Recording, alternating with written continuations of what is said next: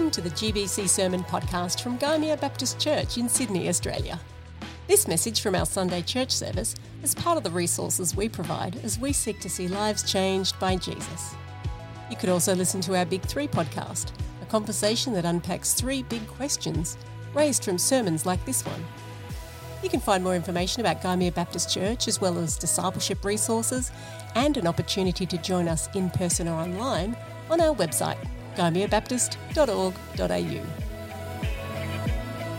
The Bible reading today comes from 1 Kings chapter 19, verses 8 to 18. So he got up and ate and drank. Strengthened by that food, he travelled for 40 days and 40 nights until he reached Horeb, the mountain of God. There he went into a cave and spent the night. And the word of the Lord came to him What are you doing here, Elijah? He replied, I have been very zealous for the Lord God Almighty. The Israelites have rejected your covenant, torn down your altars, and put your prophets to death with the sword. I am the only one left, and now they are trying to kill me too. The Lord said, Go out and stand on the mountain in the presence of the Lord, for the Lord is about to pass by. Then a great and powerful wind tore the mountains apart and shattered the rocks before the Lord. But the Lord was not in the wind. After the wind, there was an earthquake, but the Lord was not in the earthquake. After the earthquake came a fire, but the Lord was not in the fire. And after the fire came a gentle whisper. When Elijah heard it, he pulled his cloak over his face and went out and stood at the mouth of the cave. Then a voice said to him, What are you doing here, Elijah? He replied, I have been very zealous for the Lord God Almighty. The Israelites have rejected your covenant, torn down your altars, and put your prophets to death with the sword. I am the only one left, and now they are trying to kill me too.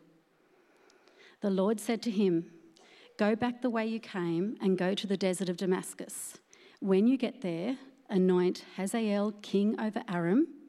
Also anoint Jehu, son of Nimshi, king over Israel. And anoint, oh, sorry, hang on. and anoint Elisha, son of Shaphat, from Abel Meholah, to succeed you as a prophet.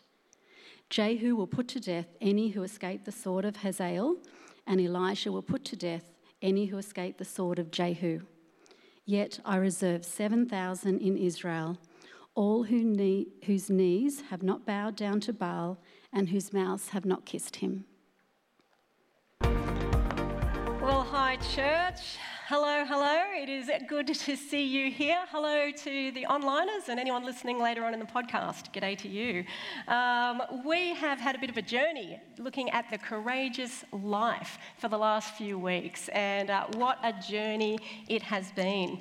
And one of the reasons we thought we'd look at this, this concept of courage actually has to do with our purpose statement as a church.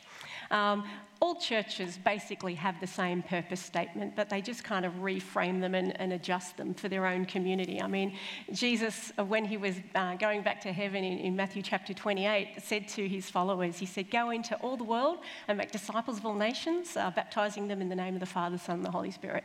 So, so every church has basically the same purpose, which is that the world might come to know Jesus.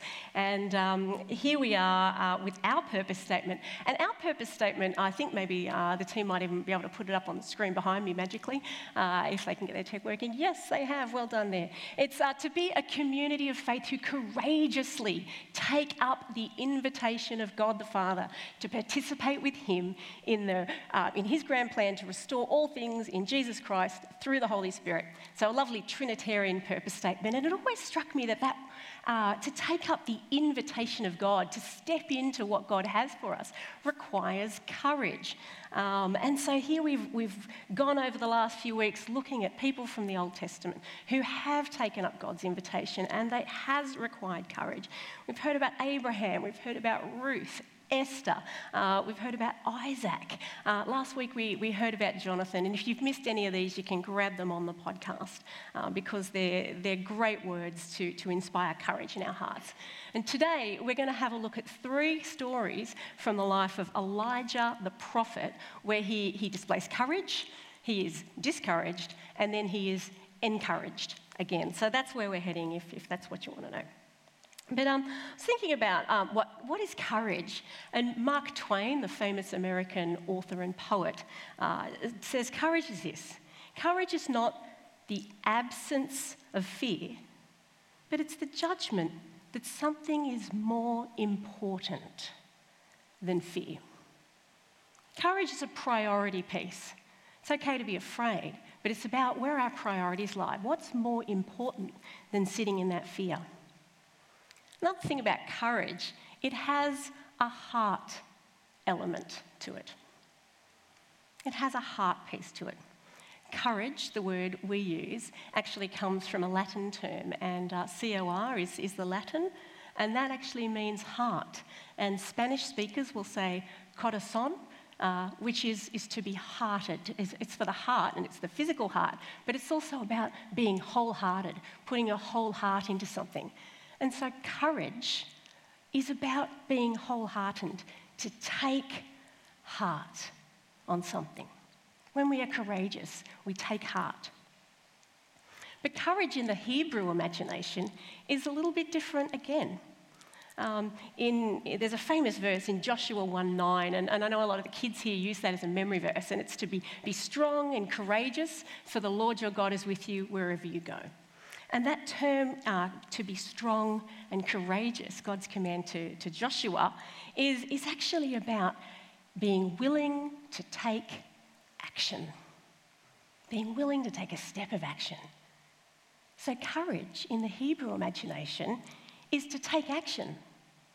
So, when we want to live that courageous life, it's about discovering what's important, it's about taking heart, and it's about taking action. So that's what we're going to see. We're going to see that in the life of Elijah the prophet. And um, we're in 1 Kings chapter 18 and 19. If you want to follow along, you can. There's, uh, you can go to the YouVersion app, and I've got some notes there and some scriptures uh, for you to follow along with. But here we are in 1 Kings. Let me give you a little uh, whistle stop tour of where we've come from. God's people have been in captivity, they've been in the promised land. Uh, God's raised up a deliverer, Moses. Uh, he's brought them out of captivity, out of slavery, into the promised land. Things have gone great. Uh, we've had the high point of, of Israel with King David and King Solomon, and it's gone great, but it's all been downhill from there. And uh, where we are now in 1 Kings is there's been a, a bit of a civil war kind of thing. And the nation of Israel, that the people of God, have actually split into two kingdoms. And we have the northern kingdom of, of, Israel, with the capital Samaria, and Ahab and his wife Jezebel are, are, ruling in the northern kingdom. And we've got the southern kingdom of Judah, with the capital of Jerusalem.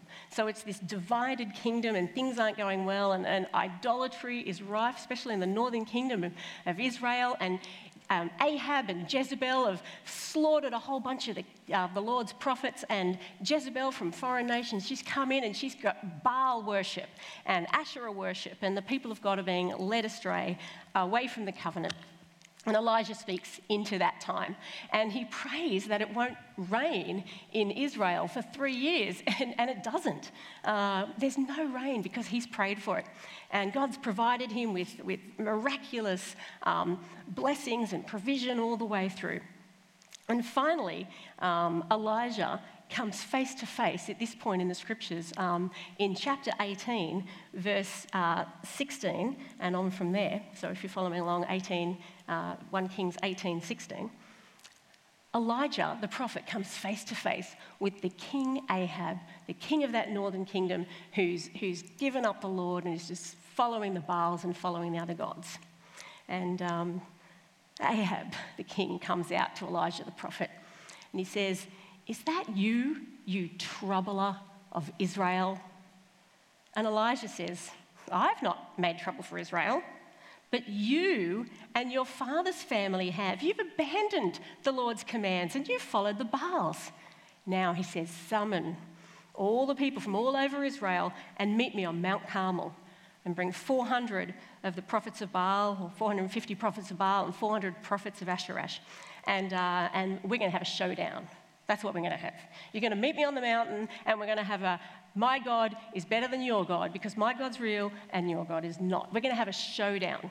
And so Elijah says to the people, How long are you going to waver between two opinions? If Baal's Baal, then worship Baal. But if the Lord is God, worship the Lord.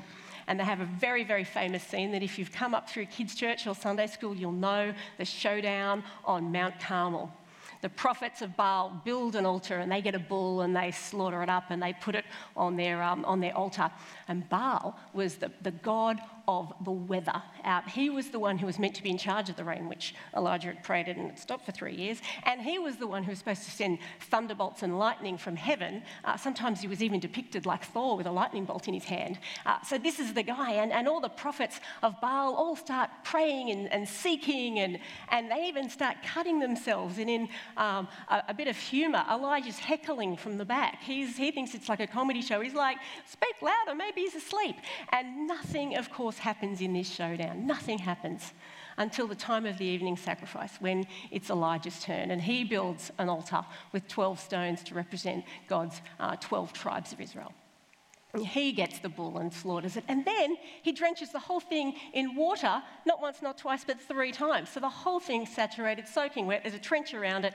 And he prays that the people's eyes will be open, that they will see that the Lord is God and not the Baals. And of course, God comes through. And he sends uh, fire from heaven down and burns up the sacrifice, burns up the altar, um, even licks up all the water in the trench. And it's this incredible moment. And the people turn their hearts back to the Lord. They say, The Lord is God, the Lord is God.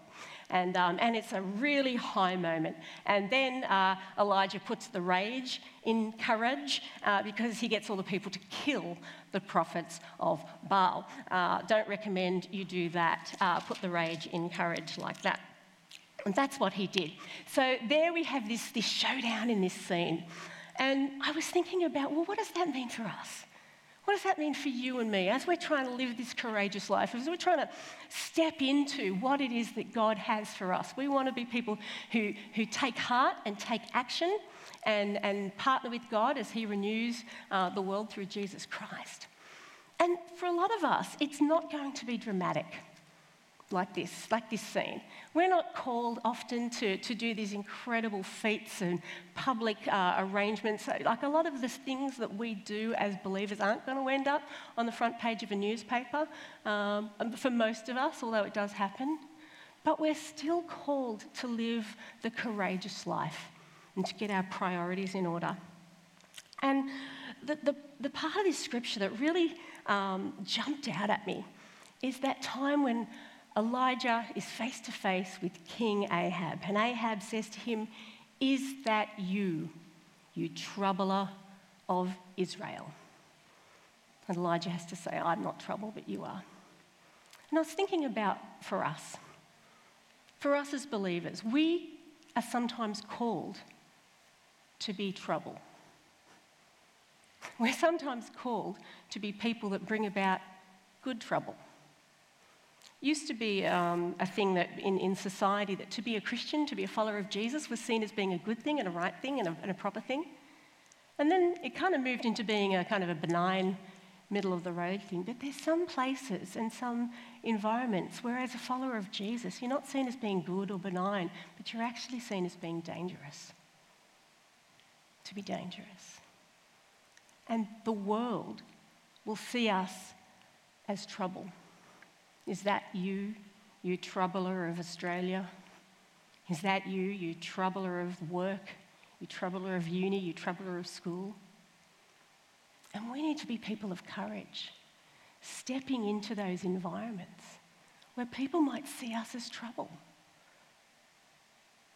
And that can happen in a variety of ways. It could happen in your workplace when everybody else is gossiping and you've chosen to follow the Lord and you're not going to do that. Or you're out and everyone's drinking and you've had a drink, but you know where the line is and you're not going to go further. And sometimes that can be seen as trouble because you're not doing the same thing that everyone else is. It could be um, taking shortcuts in things And other people who are comfortable with that will see you as trouble. So it can be things you don't do, but it also might be things that you do do. It could be something that we do do, that we're actually going to step up and we're going to defend the cause of those who are, who are poor, those who are hurting, the marginalised, and we're going to step into the gap and we're going to defend them. And the people that are um, taking advantage of the poor are going to see us as trouble. They're going to see us as an issue. Sometimes being a troubler is holy work, and it requires us to get our priorities right, to take heart, and to take action. So Elijah does this, and he has this incredible moment. The people's hearts are turned, and, and it's a wonderful thing. But courage can cost, friends. Courage can cost us. And it costs Elijah. So he, um, after this moment, he prays to the Lord in this incredible scene, and God sends the rain down, and it's all going really well for the kingdom of Israel. But Ahab has scooted off back home, and he's told Jezebel, he's told Jezebel, his wife, about how uh, the, the, prophets of Baal have been killed. And um, Jezebel, the, the foreign princess, she says, May it be, you know, like your life is going to be like one of them. If I've, if I've got anything to do with it, I am going to kill you. And so for Elijah, this is where it's personal. This is where it becomes personal. Before then, he'd been courageously doing what God had invited him to do, and now his life is at stake. And that's all he can see. And in 1 Kings 19, um, chapter, uh, verse 3, I, I apologize, it says, Elijah was afraid and ran for his life. When he came to Beersheba in Judah, he left his servant there. So Elijah has had this huge big moment, this huge success. He's been courageous. He stepped out in faith, and next minute his life is in danger. Jezebel is going to attack him with the sword, and he runs. He does the run. Just like we heard in communion about the, the disciples who abandoned Jesus. Um, this is exactly what, what Elijah is doing. He's running away, and he goes to Beersheba in Judah. Now, I said before, the kingdom of Israel, which is in the north, um, that's where he was. He was a prophet to the kingdom of Israel. And he goes all the way down to the lower part in the divided kingdom to Beersheba in Judah, which is the southernmost out, outpost um, of that kingdom. It's like being in the mid, um, mid north coast of New South Wales and fleeing to Victoria, like the Mornington Peninsula. Like, I mean, geographically, the, the scale is off, but you get what I mean, right? He's as far away as it's possible to be while still being in the land uh, that God has given um, the people of Israel. So there he is, and, and he goes into the desert. He leaves his servant and he goes a day's journey into the wilderness and he sits down under a broom brush and prays that he might die. Uh, I've had enough, Lord. He says, Take my life. I'm no better than my ancestors. Then he lay down under the, the, the bush, the broom um, tree, and falls asleep. And um, the Lord, in his kindness and provision, sends an angel. And uh, the angel touches him and says, Get up and eat. And when Elijah wakes up, he sees there's a jar of water and a cake of bread baked on coals right beside him. And so he eats and he drinks and uh, goes back to sleep. And the angel wakes him up again later. And there's another jar of water, another cake of bread and says, Get up and eat, for the journey is too much for you. So Elijah, um, in verse 8, gets up, ate and drank, and strengthened by that food, he travelled 40 days and 40 nights until he reached Horeb, the mountain of God. This scene here with Elijah, he's had this huge high point of courage. He stepped out, God's responded, and now he is discouraged. His courage has fled. He is discouraged and, um, and he flees as far as it is possible to go. And, friends, I want to say that when we are discouraged, sometimes we can do the same. We can flee from where we're supposed to be. We can run from the work and we can go and we can have our depression moment. We can have our desert moment under the, the broom tree. I want to say that the thing that happens to Elijah and what he does is actually really insightful. Uh, he has a sleep, he sleeps. Friends, when you have gone through something difficult and, and God has done something in your life or, or life has happened to you, one of the things that is so healing and so important is sleep. There is restorative power in sleep. In fact, it's one of the indicators that something is amiss in your life if your sleep starts getting fractured and troubled. If you're waking up in the middle of the night, usually it's a stress response, and actually it's an indicator that something's going on with your mental health. So, sleep is, is very, very important. And he sleeps and rests and, um, and just enjoys that. And then God, in His grace and His provision, provides him this cake of bread and this water. I always refer to this as the take a break and have a cake moment in Scripture because sometimes when we are discouraged, we need to take a break and have a cake, and, uh, and that, is, that is so restorative. And um, it occurs to me that, that as, as Elijah does this, he, he takes care of his physical needs. Um, which is very important. And he also takes care of his spiritual needs to know that God has provided all his need. And friends, we've just celebrated communion. We've just had a time where we've come aside and we've had communion. And sometimes for us, when we are discouraged, like Elijah was, we need to not run away, but we need to draw closer to Jesus. Jesus, who says, I am the bread of life. I am all you need. And we need to feast on what Jesus gives us and draw aside to be with Him and rely on Him as He supplies all our need according to, as God supplies all our need according to His riches in Christ Jesus. And Elijah took the water and drank. And Jesus in John's Gospel says, I'm the water of life. Come to me when you're thirsty. Come to me if you're thirsty. And rivers of living water are going to swell up, rise up in you. Friends, when we are dis courage, when our courage has been taken away from us. Let's not be people who run away from Jesus. Let's be people who seek out Jesus, who seek out rest, and who seek out what Jesus can do, what only Jesus can do. Let us be people who draw on the bread of life and the water of life and are replenished and ready to move on. So, then, the third part. Elijah then uh, decides to go to Horeb. Now, scholars are really confused about whether which direction he should be fleeing. But um, if he's in southern uh, Victoria, in terms of you know where he is at this point, he's going to Horeb, the mountain of God, uh, which I don't know, maybe Tasmania. I don't know. Do, own, do your own uh, math there. But he's going away, away down, away from the kingdom of Israel where God has called him to be the prophet. So off he goes down there. It's, it's almost back to Egypt uh, because Mount Horeb, the mountain of God, also has another name. It's Mount Sinai. And you might remember Mount Sinai from reading Exodus. It's the mountain where the burning bush is, where Moses uh, meets God and there's the burning bush. And, and after Moses brings God's people out of slavery in Egypt, they go to Mount Horeb, Mount Sinai, the mountain of God, and that's where the Ten Commandments are. And, and Moses hides in the cleft of the rock while God passes through. Same mountain. And that's where Elijah's meant to be. Um, that's where Elijah goes. And the reading that was read for us, where, where God comes out and says, What are you doing here, Elijah? And this is a great passage, and often we read it. And I'm actually not going to talk about the, um, the earthquake and the wind and the fire and the still small voice. I'm going to focus in a little bit on Elijah. Um, but Elijah says to God, oh, I've been so zealous for the Lord God Almighty, and they have rejected your covenant. They've torn down your altars, and, and they've the prophets have been killed by the sword, and I am the only one left. It's me, I'm alone, and now they're going to kill me too. And God does this miraculous display. Uh, I don't know if God was into 70s disco, but there's definitely earth, wind, and fire moving through that mountain, right? And then, of course, that still small voice.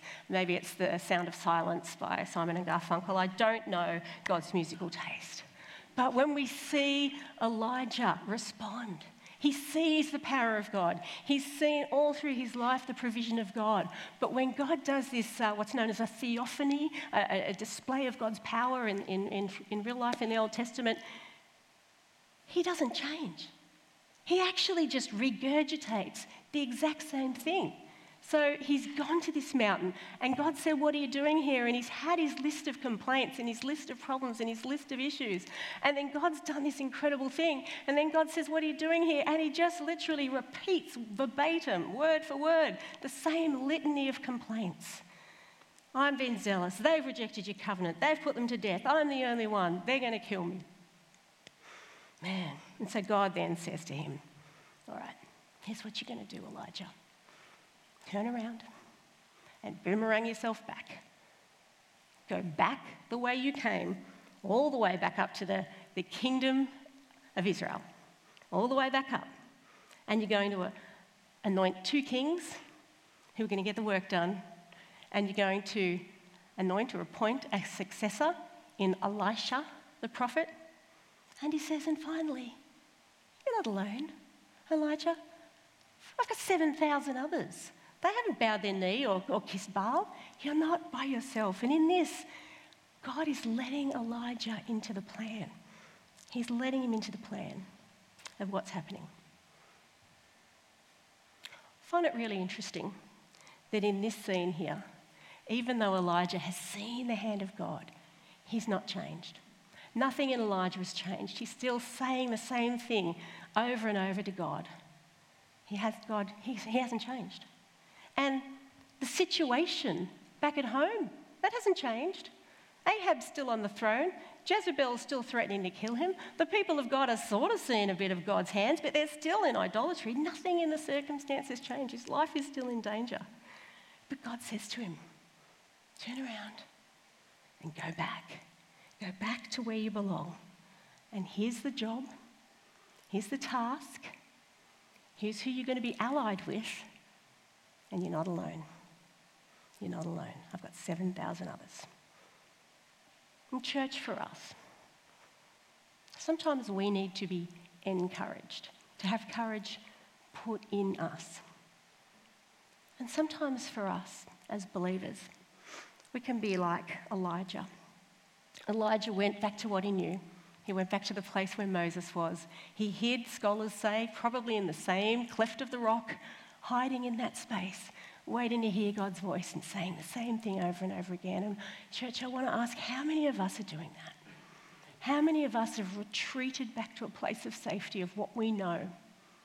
A past experience of God, something we've seen God do in the past, gone back to that same place where it's safe, where we're hiding in the cleft of the rock and we've seen God's voice and we've heard his call and we're repeating the same prayer, the same thing over to God, my list of excuses of why I can't, why I shouldn't, anyone else but me. And we're repeating that over and over again to God.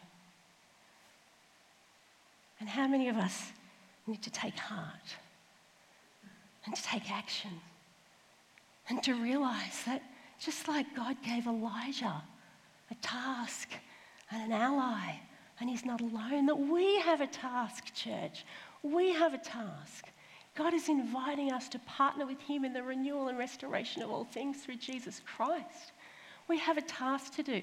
Jesus in Matthew 28 says, Go into all the world and make disciples of all nations, baptizing them in the name of the Father, the Son, and the Holy Spirit. And we've been led into this. God has told us what to do. Elijah was given Elisha as an ally. And we have an ally.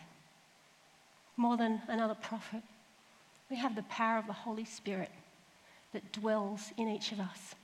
Our comforter, our friend, who is going to lead us into all truth. And we don't go alone, we go in the power of the Holy Spirit.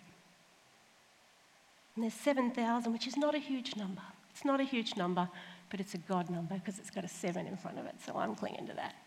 And Elijah's got to go back in there. And we're not alone, church, together as a body with churches in our area, churches in our region, churches across the world. We need to get off the mountain sometimes and stop repeating the same things to God and take heart and take action and go back into the fray and be courageous.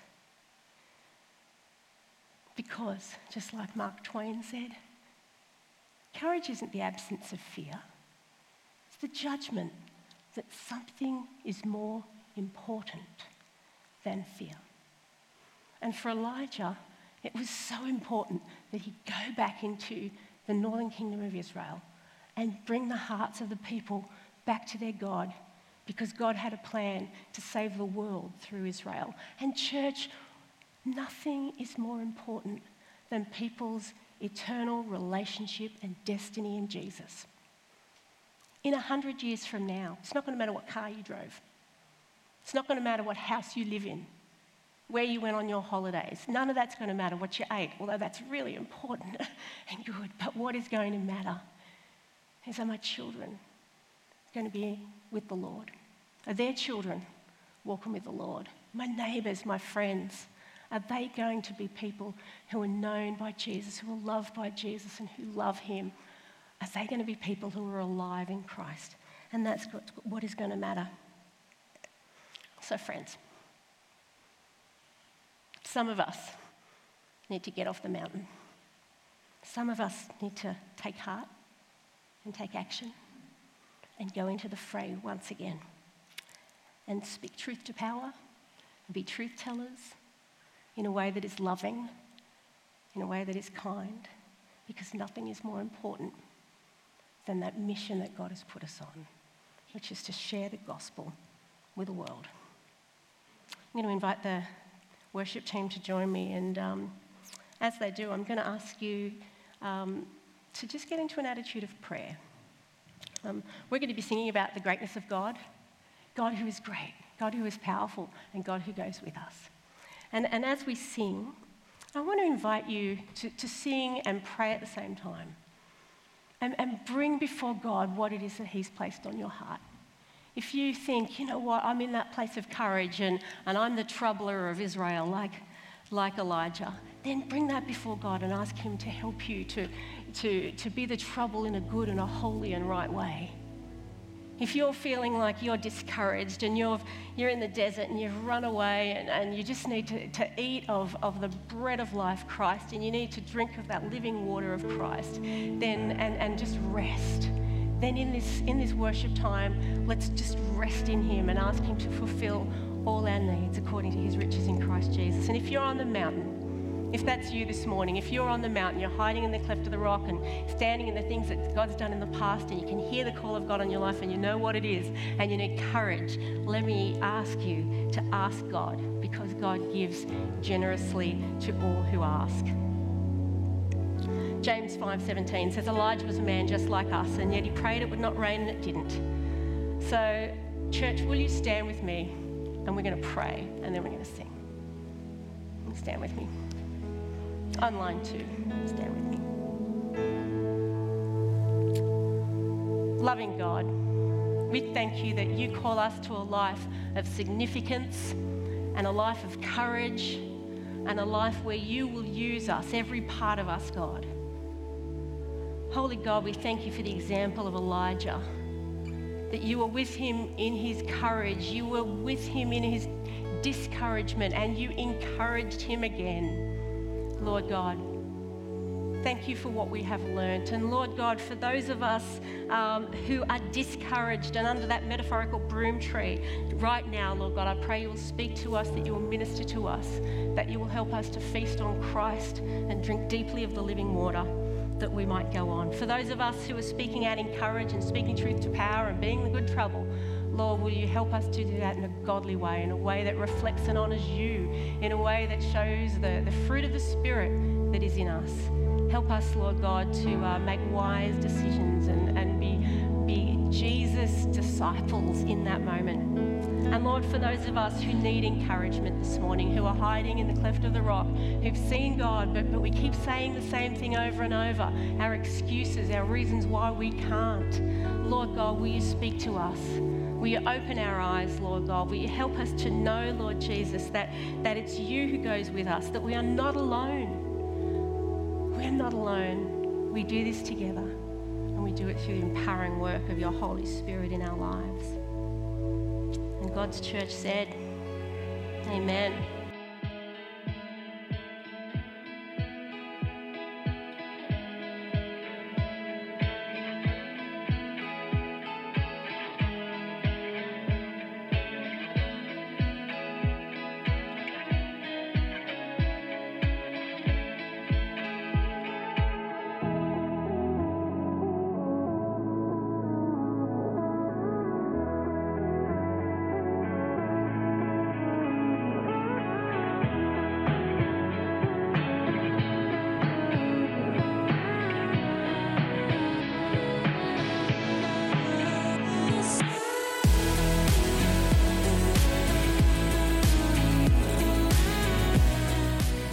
Hope this message has challenged and strengthened you. encouraged you to pray and rely on God, and blessed you today. If you'd like to get to know some of our church community, you can listen to the We Are the Church podcast, an open conversation with real people who call GBC home as they share stories of God at work in their lives and how their lives are being changed by Jesus.